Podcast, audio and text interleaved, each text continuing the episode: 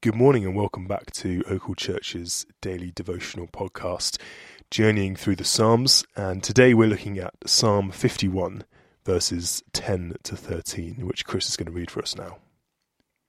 Create in me a pure heart, O God, and renew a steadfast spirit within me.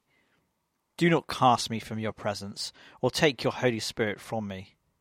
Restore to me the joy of your salvation, and grant me a willing spirit to sustain me.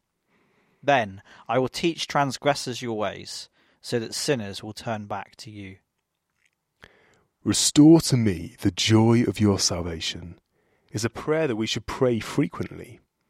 The Bible commands us to rejoice in God. Philippians 4, verse 4.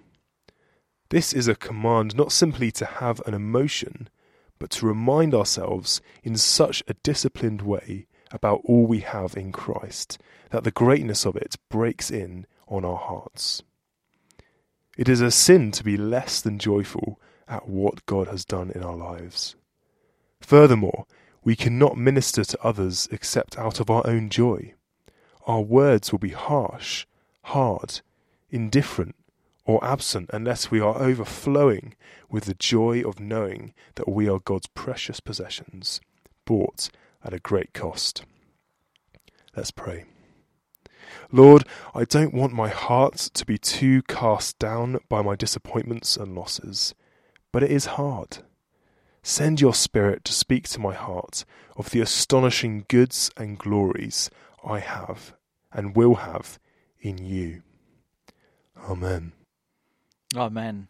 What a challenge for us this morning. We hope that you are feeling the joy.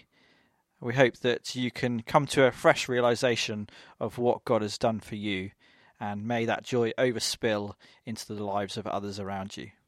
We hope that you'll be able to join us again tomorrow, so please do tune in for more of the Psalms.